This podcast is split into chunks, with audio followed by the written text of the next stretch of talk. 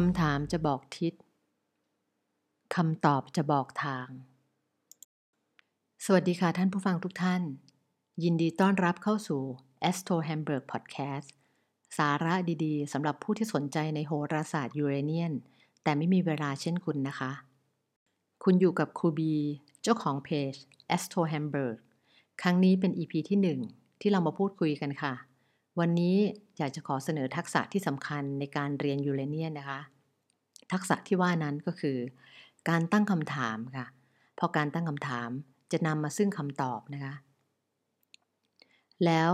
วัตถุประสงค์นะคะที่เราตั้ง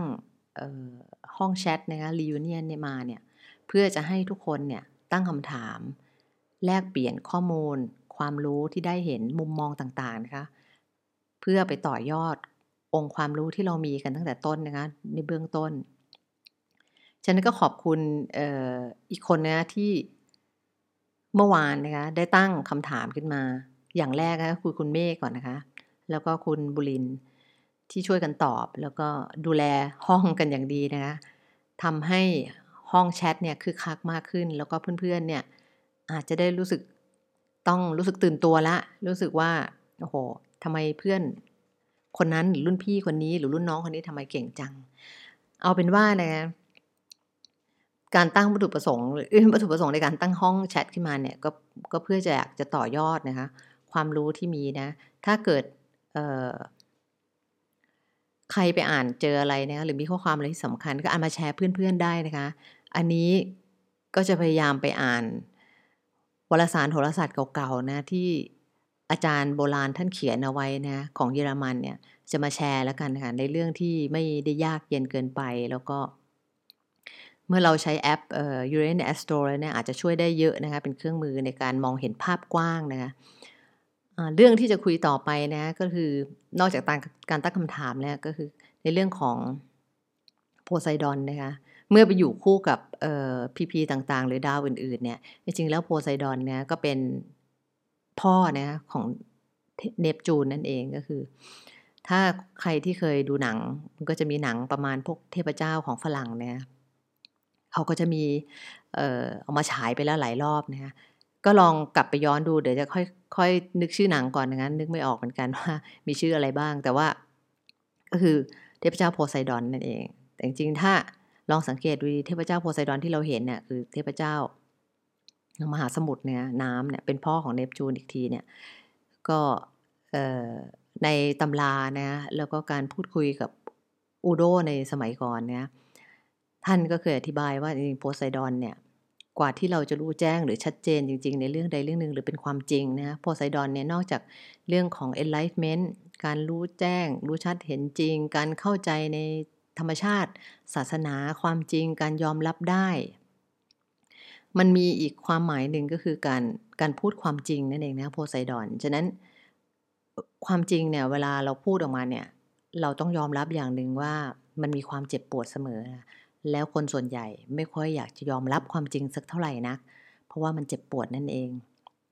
แล้วความจริงก็จะอยู่ตรงข้ามกับ ความหลอกลวงนะก็คือเนปจูน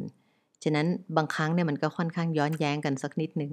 แต่ถ้าพูดในเรื่องของปรัชญานะคะก็คือก่อนที่จะเป็นโพไซดอนเนี่ยเราก็ต้องเนปจูนกันมาก่อนนะคะก็คือเราเบลอไม่รู้เรื่องถูกปิดบัง บลายก็คือตาบอดเนี่ยคือมองอะไรไม่เห็นไม่ชัดเจนเลย ฉะนั้นพอในอีกขั้นหนึ่งของขั้นสูงสุดต่อไปเนี่ยของอีก step หนึ่งก็คือ กว่าเราจะรู้นะเราก็ต้องโดนหลอกซะก่อน กว่าเราจะสอบผ่านเนี่ยมันก็ต้องมีความไม่รู้มาก่อนก่อนที่จะไม่ก่อนที่จะทราบหรือรู้มีความรู้นะคะมีปัญญาเนี่ย